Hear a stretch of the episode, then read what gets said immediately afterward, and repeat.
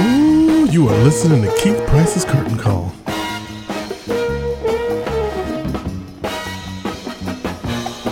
Well, this is Keith Price, and welcome back to another edition of Keith Price's Curtain Call. And I'm very excited because I have some theater legendary action going on in here. This is going to be really fun. I hope you guys are ready for this because, again, as I always tell you, when you come to New York, yes, everyone loves them some Broadway. That's, you know, that's one of the big draws of coming to New York City. But at the same time, you can't miss what's happening off Broadway because there's a lot of really great things. And one of the things that I love about this show that we're going to talk about now, and having the adaptive creative team here to toss our hair for the wonderful show Shear Madness. And it is the fun, interactive Who Done It.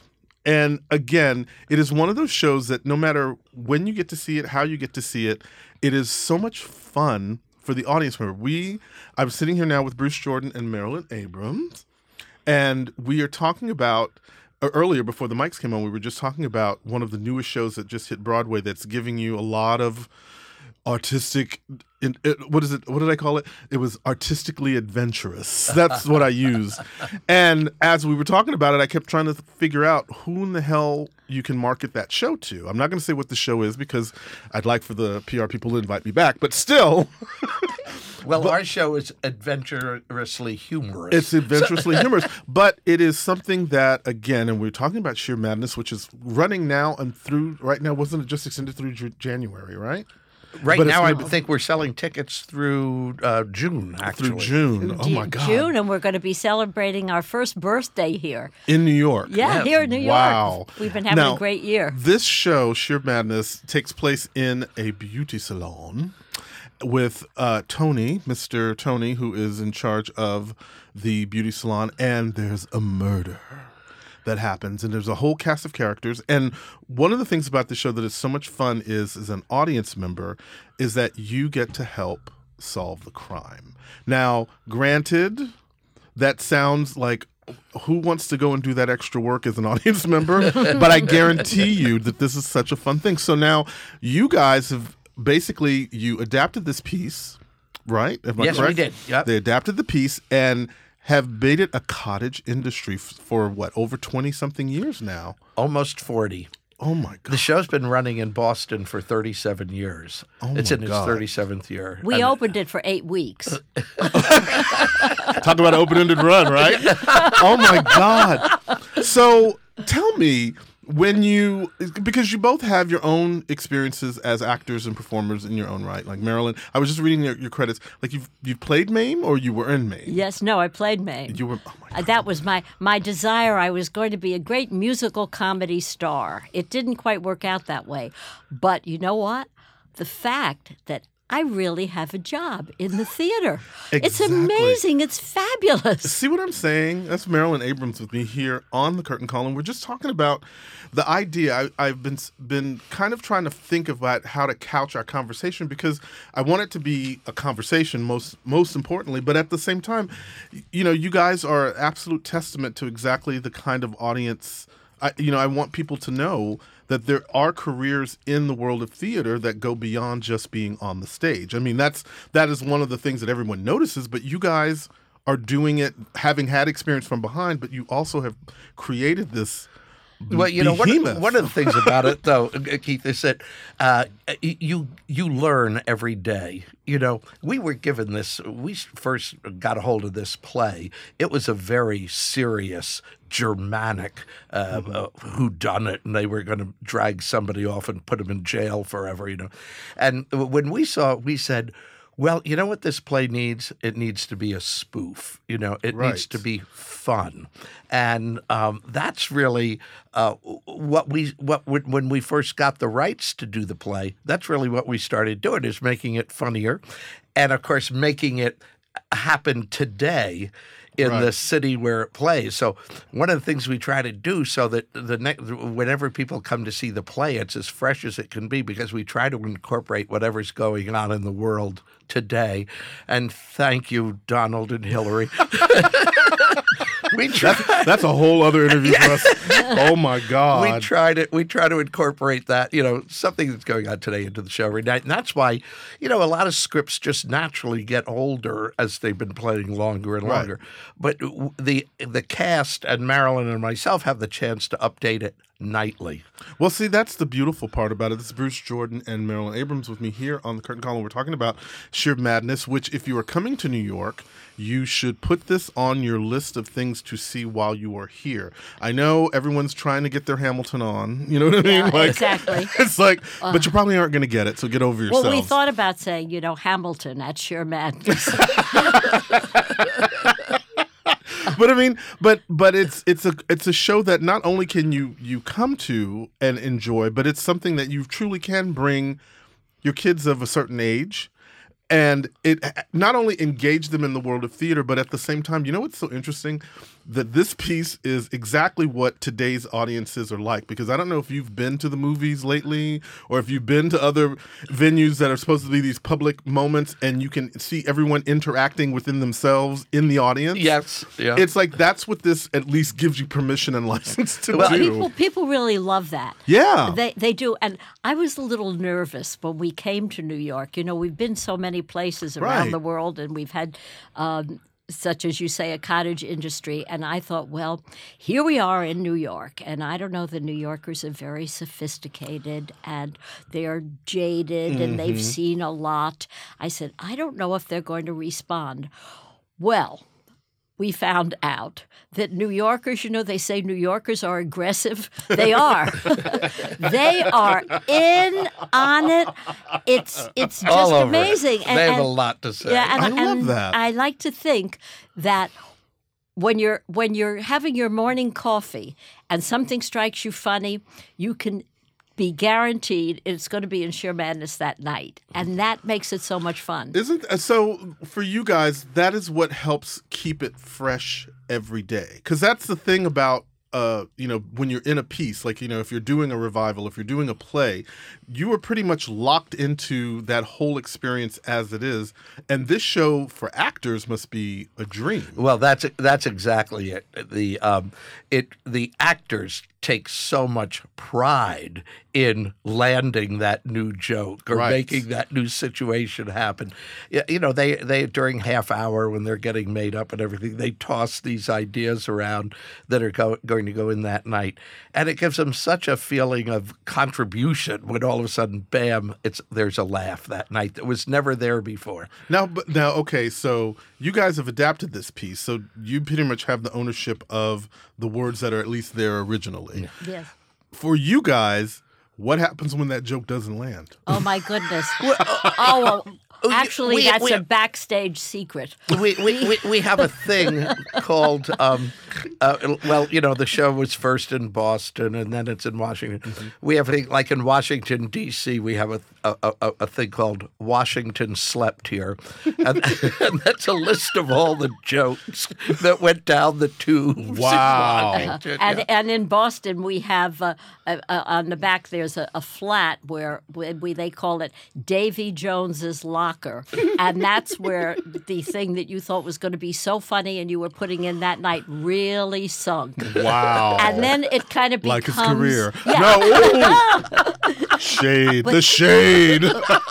but that's kind of the the fun of it Yeah. because honestly, you know, actors do like to uh, play jokes on one another, and if you create one of what you these things that you think are going to be brilliant and they really do sink, then it becomes a joke. In the dressing room. Right, like, Boy, remember the mm. night you did that? That was really that was terrible. terrible. But you have to be daring to be in shear madness. You have to be willing to to try something because you don't know if it's going to land. Well, do you know what's so fun though? It's like again being someone who has because again I I hadn't the last time that I saw you guys together we were talking about um, the first time I'd seen Shear Madness, and I'm from Texas, and I saw Shear Madness at the Zachary Scott Theater. Hi, shout out to Oh, Dave oh, Steakley yes. In Austin, in, Austin, Right. Texas. This was in the '90s, Yeah. the mid, yeah, it was the mid, Yeah, the mid '90s when Boyd Vance, rest in peace, Boyd Vance was the lead Tony. Yes, and right. it was very revolutionary for us, you know, because we're like, we have an African American who's not only playing gay but is gay, because you know this is Texas, and knocking it out of the park every night. Every night they had a huge success. They, br- I think they brought that play back three or four, Four times, yeah. to the Zach Scott Theater. Yeah.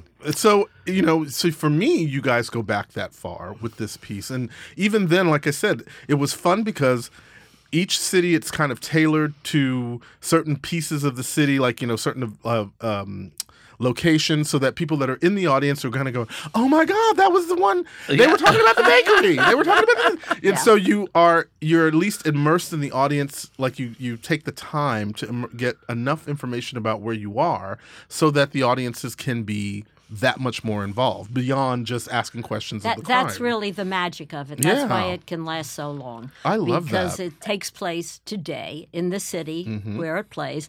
Every actor on the stage has an address where he or she lives. Mm-hmm. The shop has an address, uh, all all localized, Right. So that um, it's very contemporary, and it, it does it changes it changes all the time. And you know the wonderful thing about it is that you like up front in the beginning of the show, in Mm-hmm. the first couple of lines of dialogue, we try to put in something that's just happening. Right. And it then throws the audience into wondering, wait a minute, is this whole thing improv? You Right. know? Well, that's the beauty of that. Yeah, that's the beauty yeah. of that. So now, for you, like Bruce, you've directed this particular. Um, yes, I do. In I- yeah. mhm. Now, do you do that with most? If all, all of our all of the uh, productions that Marilyn and I have produced, and we're not producing the New York production, but I am directing the New York production. Yes. very groovy. So for you as a director, then, what is what is it that you tell the actors when they're getting ready to sit down with that script for the first time? Well, number one, the script is so fat that I tell them not to be worried. Do you remember the Encyclopedia Britannica? Oh my God! Yes, every year when the new ones would come out, the new book. the new book would come out, and you just add it to the list. No, I, you know, uh, because what we do with that script is give them um, uh, ideas of what's worked in the past at this moment or Mm-hmm. this moment or that moment. So we, we give them a lot of choices. But the wonderful thing about that script is that we sit down the first three days. We never get on stage. We just sit around a big round table and we adapt the script as a company to the location. I mean, we play at the Davenport Theater, but uh, which is on 45th Street, just Mm-hmm. off 9th. But the hair salon has an actual address on 9th Avenue, and so certain things happen. You know, when you're there. That is so groovy. Yeah. That I love that idea because that means if you were in Oshkosh and you're doing the show in Oshkosh, because I just threw that name out, um, like that, that city one. out there. But like you're you can adapt it for every environment. Well, you know, when you play it in the smaller cities, when you play it in Rochester, New York, or Mm-hmm. in Milwaukee, Wisconsin, there aren't tourists there. They're all locals. Locals. And and in Austin, Texas, where Boyd did it. I mean, so they get those jokes. Mm-hmm. Those everybody in the audience gets the joke, which is fun. Here, it's a mixture because you have uh, tourists and locals and you know Yeah. uh, bridge and tunnel people. So they get most of the jokes, but some of them they don't. But then it's great that you use some of the the current events because then that helps kind of that's solidify that's them every- here. Everybody, and, and you do know that Bruce not only directed the show, but he was in it. We were both in it When you first did it, that's Yes, right. we we We couldn't afford any other actors. Now we have good actors. but Bruce played Tony Whitcomb, and um, I played Barbara DeMarco, the manicurist. Right. And uh, we played The trampy in- manicurist. That's it. But I graduated as I aged. I Uh-huh. always wanted to be Mrs. Shubert, the uh, society lady. Mm-hmm. And Bruce said, "No, no, you can't." And we went through Boston, we went through Philadelphia, we went through Chicago, and by the time we got to Washington, I said, "Bruce, I want to be Mrs. Shubert, and I want a new costume."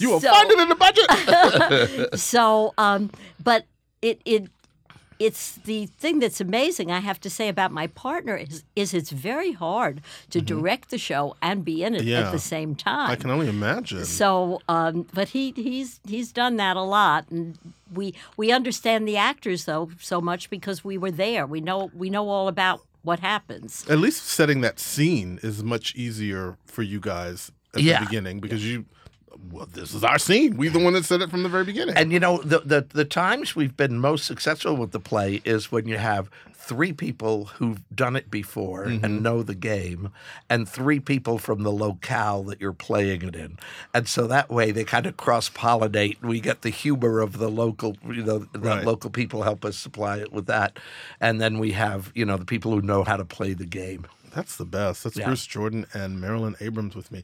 Now, Miss Marilyn, you said you had your career as an actress, and I was clicking around trying to get as much as I could, but it's it's very you're very elusive on the on the online. That's scene, because I'm not famous. And the only thing I could find was outtakes the movie. Was that you? That was yes, but I don't think I was Dr. Ruth. She was in that. She was in That that, movie too. But I know I did a lot of musical comedy work, Mm-hmm. and I did a lot of you know Bruce and I met in Lake George, New York. Wow, And y'all are just local because you're you're from here. You're from basically from here, right? No, we were both from living in upstate New York, and At we the met time. in Mhm. Summer Stock. But in- we're both in Lake originally George. from From the area, yeah. Yes, Yeah. right. And we met in um, a summer stock, and that's we did a number of plays together. And then Bruce brought the script question mark of shear madness around uh, to me, and I said, "Oh my God, what is this?" and and we did it. But it was Bruce who really got me started then doing um, commercials, and I did a lot of them. And Bruce said, you know, you have to go down to New York and do commercials. And he kind of took me around and got my resume and pushed me into the first. Um, into the first casting agent and I got my first commercial and I thought wow this is easy I don't think I got one for another 2 years but um, that was uh, that that was um, it and he got me started on that part of my career also The And- commercial and- aspect. Oh yeah, and I was doing commercials at the time myself. I was making a living doing commercials, and, I, and my claim to fame is that I I had three Super Bowl commercials. But this was in the 1970s when nobody knew what a Super Bowl Well, commercial was. exactly. It wasn't. It wasn't the, the the cottage industry that that has become, right? Absolutely. But you man. brought up you brought up something interesting earlier that when you said that there are jobs in the theater, there are so many things Mm-hmm. that you could do, and that really did happen with Bruce and and myself when we mm. opened in Boston. I didn't even want any of the actors to know that I was one of the producers and creators of the show because I wanted just the dressing room to be just the actors. Well, what happened is we really couldn't afford to hire anybody to do all the jobs. So we ended up Having to do doing all the jobs. And I had a lot to do with the marketing and selling the tickets. And I loved it. it. It's fascinating. And so when you say, you know, an actor's life is has a short span in most cases, Mm-hmm. and there are so many aspects of the theater, if you really love it, that you can do and really enjoy and stay connected. and, stay connected and have a real life and earn a living if you're fortunate because Right. it's it's hard it's really tough. it's a very difficult So, so when you took when you realized that you had to step into those roles to take those particular pieces together to make what you have now, um, the the difficult aspect. What was the hardest thing to do, or the most challenging thing to do?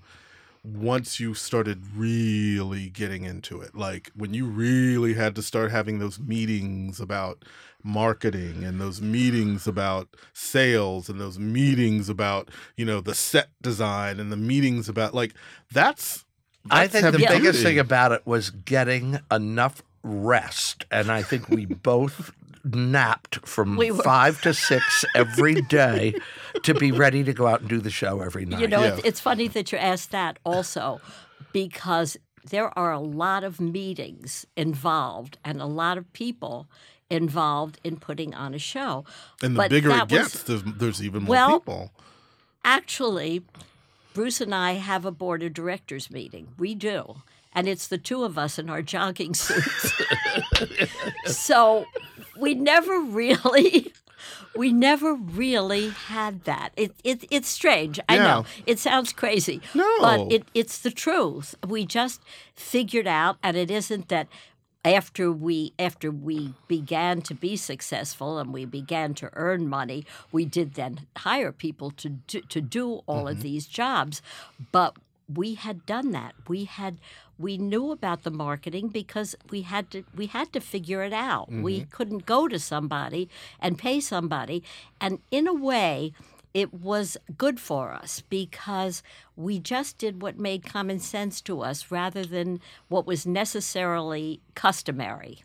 Now, now in this new day and age, now with social media, how has it changed for you? I mean, because again, you were you, you're doing this with notepads and, and yellow pads Yellow back pads. in the day, yeah. like you know what I mean. And so Yellow- from that to what's going on now, how have you managed it? How yeah, have you managed to do that? that's to a big change. Um, yeah. Well, you- know, um, we we went to people. We have a wonderful girl on staff who does um, all of our uh, social media stuff, Mm-hmm. um, and you know, uh, it, and but that developed over a period of four or five years as we saw this had to happen and this had to happen. I still have my yellow pad. I can't live without my yellow pad. I have to. I know you have a phone. I I'm was very impressed. Well, you know, but it ju- all it was is basically it's the notes that I had that I sent to myself in an email, so that I could just open it up and not have to Uh, sit here well, with the see, computer in that's that's impressive to me because I don't think I could do that.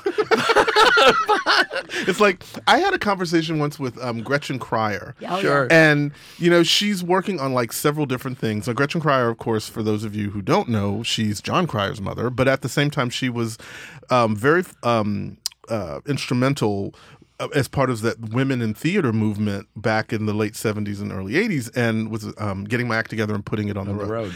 And we were sitting here having a conversation, and she said, "You know, I'm working on my next." Uh, play and she pulls out this yellow pad. She goes, "I don't care what everybody else is using. I'm still writing it down on the yellow pad." It is like holding on to, I guess, a piece of tradition. Is it? Well, is I that think way? you, yeah, I think you learn to think that way. Yeah. If I have to write something important, I have to use a yellow pad. I mean, I can toss something off on the computer Mm-hmm. But if it's really something, where do you put your thoughts if you don't have a yellow pad? Just to throw it on the top of the page Exactly. or something. But it's all a matter of, of what you're used to. But the social media was a very big change for us, and we did have to uh, hire someone to help us because it's it's a whole new thing. well, it's an Really? entire industry piece on its own. We have this wonderful um, uh, head of uh, audience development. She now lives in uh, Ireland, but probably ten years ago, she said to us, uh, she said, you know.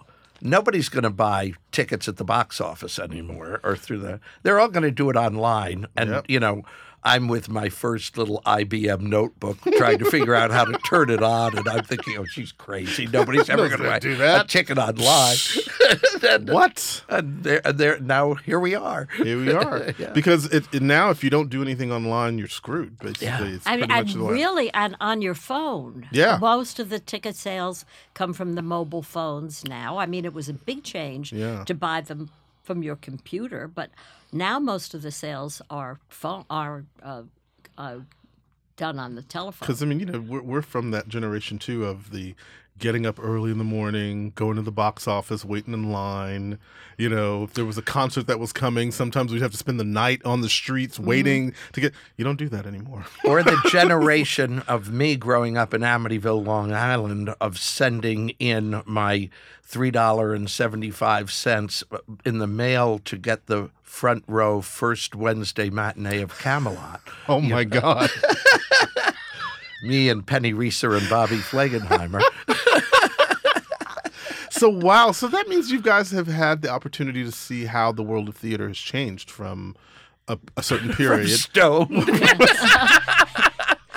from a certain period when you know it was it was you know it was about the stories it was about the pieces it was about the actors doing what they were doing and now we're it's it's a whole it's all of that plus now. So for you guys now with this watching your piece having to grow into this this new generation, has it been um has it been a challenge for you both to just step to you because you got to step to it if you want it to still keep popping. I have a know? real question that I haven't answered to my own satisfaction. Um, with the social media and now newspapers, people don't have newspapers as much, and, and the many normal f- forms of advertising. Mm-hmm. And you're, ha- you're on Facebook and LinkedIn and Instagram, and we know how many clicks we get. We know who goes to the box office. But I still haven't figured out, and maybe maybe somebody will get me the answer, how influential it is if you're on Facebook. Um, somebody says, "Well, I went to Shear Madness. I had a great time." I mean, I guess that's your word of mouth, which is really the most powerful form of advertising Right. but it's very difficult to determine how much you're in influenced your ticket sales are influenced by social media You see, and I'm glad that you said that because I recently had a meeting with uh, someone about helping me get this podcast itself marketed to a, a, a larger audience. And one of the things that was asked of me in the in the meeting, which was, so how many Twitter followers do you have? And how many likes do you have for your, your Facebook page? And how many followers do you have on Instagram? And and I sat and I said I was I I was uh uh sad because for them it's about the actual the the marketing people. It's about a magical number. But I, like you, have the same question, which is just because you have 10,000 followers and you advertise whatever it is that you're trying to advertise through your thing, it doesn't necessarily mean that they're all going to engage. You know, like it, it, and I'm, I'm always Well, and- flabbergasted and, you know, by Keith, that. that's also true on the casting end. Right. Uh, you know, uh, if, if if you know that there's somebody who's auditioning for you who has 25,000 followers, Mm-hmm. you wonder, I wonder if they're better than the one who has no followers. Well, you, know what? It's oh my god! You're oh, this just taps right into something. I I have a friend who is, uh, you know, she's a- a bit of a name. She's had a little bit of a name for herself, and she went to audition for Chicago for a Mama Morton position. Like you know, it's it's that kind of show now where they're just calling everybody. Sure. And they said to her before she even sat down for the audition process that because she didn't have enough followers, they really weren't thinking about putting her or, or letting her go through the audition. And I thought to myself, Yikes. Wow. I mean, you know, and it's a name that if the that. name was on the marquee, people would be like, "Oh yeah, I remember her. She's really yeah, she's a great singer." She but they wouldn't basically let her through the door because, you know, there's somebody else that has more followers. And I'm thinking, but just because you have more followers doesn't necessarily mean that all of those followers are going to spend however much it is that they need to spend to go see a show. but it has become a hiring tool Interesting. yeah it is interesting Well, I mean, I, I learned that lesson a couple of weeks ago. Like, oh, I guess I better get some more Twitter followers. Like, clearly, content doesn't mean anything. As I sit here with Marilyn Abrams and, and Bruce Jordan of Shear Madness. Now, if people want to find out how to get their tickets to Shear Madness, they go to shearmadness.com Sheer or Madness. nyc.shearmadness.com here in New York. Um, and and Shear Madness, it's playing everywhere. So if you are wherever you are, look it up. It might be there in your town. Yeah. I think it's fabulous. Oh my goodness, it's wonderful. well we have some long running shows The- Like in, DC? in boston it's it's been running for 37 years Mm-hmm. and in dc it's at the kennedy center for 20 26 years 27 years so those are the long runs Mm-hmm. but the um, various cities in around the across the united states but actually we've been in paris for four years and we won, yes. Yes. and we won the uh, Moliere Best Comedy Award in Paris uh, four years ago. See, and I was going to ask when it comes to translating this in other languages. Dernier coup de ciseaux, the final cut of the scissors. yeah Oh my! What what we do is whoever whoever adapts the play or directs it has to come over to the United States and train with one of our directors so that they learn how to play the game. I and they love then they get to na- that like like in, in Tel Aviv where it ran for seven years. It was called Rosh Meshuggah, crazy in the head, you know. Um, like, you know, and, and uh, Corte Fatal, the fatal cut, Cut. meaning the fatal haircut. Yeah. Wow. Yeah. So that's that must be really thrilling. I think to have I'll your tell work you, one of the great- that deeply. One of the great moments in my life was sitting at a table of uh, Marilyn and myself, a couple of producers, and, and eight actors in the uh, uh, uh, uh, having dinner with the Acropolis lit up behind us uh, uh, in the. Uh, uh, what's that section of Athens? The Plaka? Yeah, I think so. It was, and then and being out in the at two o'clock in the morning with uh, which is where, where they eat the time they eat dinner in uh, Buenos Aires. You know, um, it, it, eating on the streets with the actors after the show, and sharing this um, wonderful play that uh, you know the same things happen. When when we first uh, opened in Barcelona they said to us uh, that was our first foreign production they said nobody in Barcelona is going to really get involved in the play because you know they've just finished Franco rule rule and to talk to the cops would be you know blah blah blah. Well, we got to the part in the play where the where the audience maybe will take part in the play or not. And there was this resounding screaming and yelling. Everybody in the audience had something to say. Wow. So that that universal thing is is is very special to us, and it's the sun never sets on shear madness. and thank God your accountants are thrilled, I'm sure.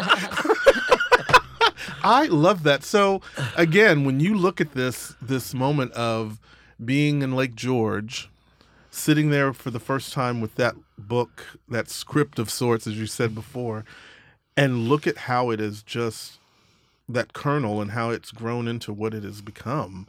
You must be pretty damn happy. Well, we are happy and we're very grateful. And we've had so many colossal experiences and so much fun. I, I have to say that my partner, Bruce, has a fabulous sense of humor. Yes. So, you know, you have dark days and things that don't go so well, but we usually find something to laugh at because there's there's always just something that manages to strike us funny. But I mean, being all uh, so many places in the world where where shear madness is playing and seeing the people everybody reacts the same way and usually at the same spot and we don't even know understand the language a lot but we know if the show's any good because we know where the laughs are That's it. so it, it's been Wow. it, it's just been terrific And I just wish that all of the people at the Hop Hog unemployment office that I used to go to every week in 1975 would come and see the show because I've been employed since 1978.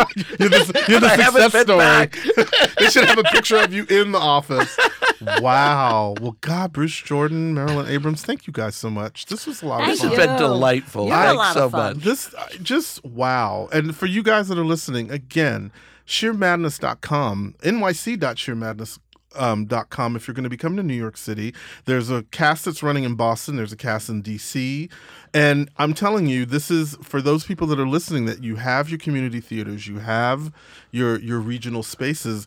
This is the perfect piece to bring in, not only to bring in, you know, good quality, fun theatrical experience, but this is a way to engage your community. Because again, if you're bringing in, you know, the sights and sounds of wherever it is that this show is, then this show is really about not only just the actors on stage, but this is about the audience as well. So, gosh, thank you guys so much. This was really groovy. Thank you. Thank Thank you. you. Really, Thanks really groovy. This was so much fun. So again, go to shearmadness.com, nyc.shearmadness if you're coming to the city, Boston, DC, and you know, hassle your theaters. That's what Parts we love to unknown. do. And parts unknown. Ah, oh, Pauli, Pauli, oh, Pauli. I love it. I love it. And we will be back.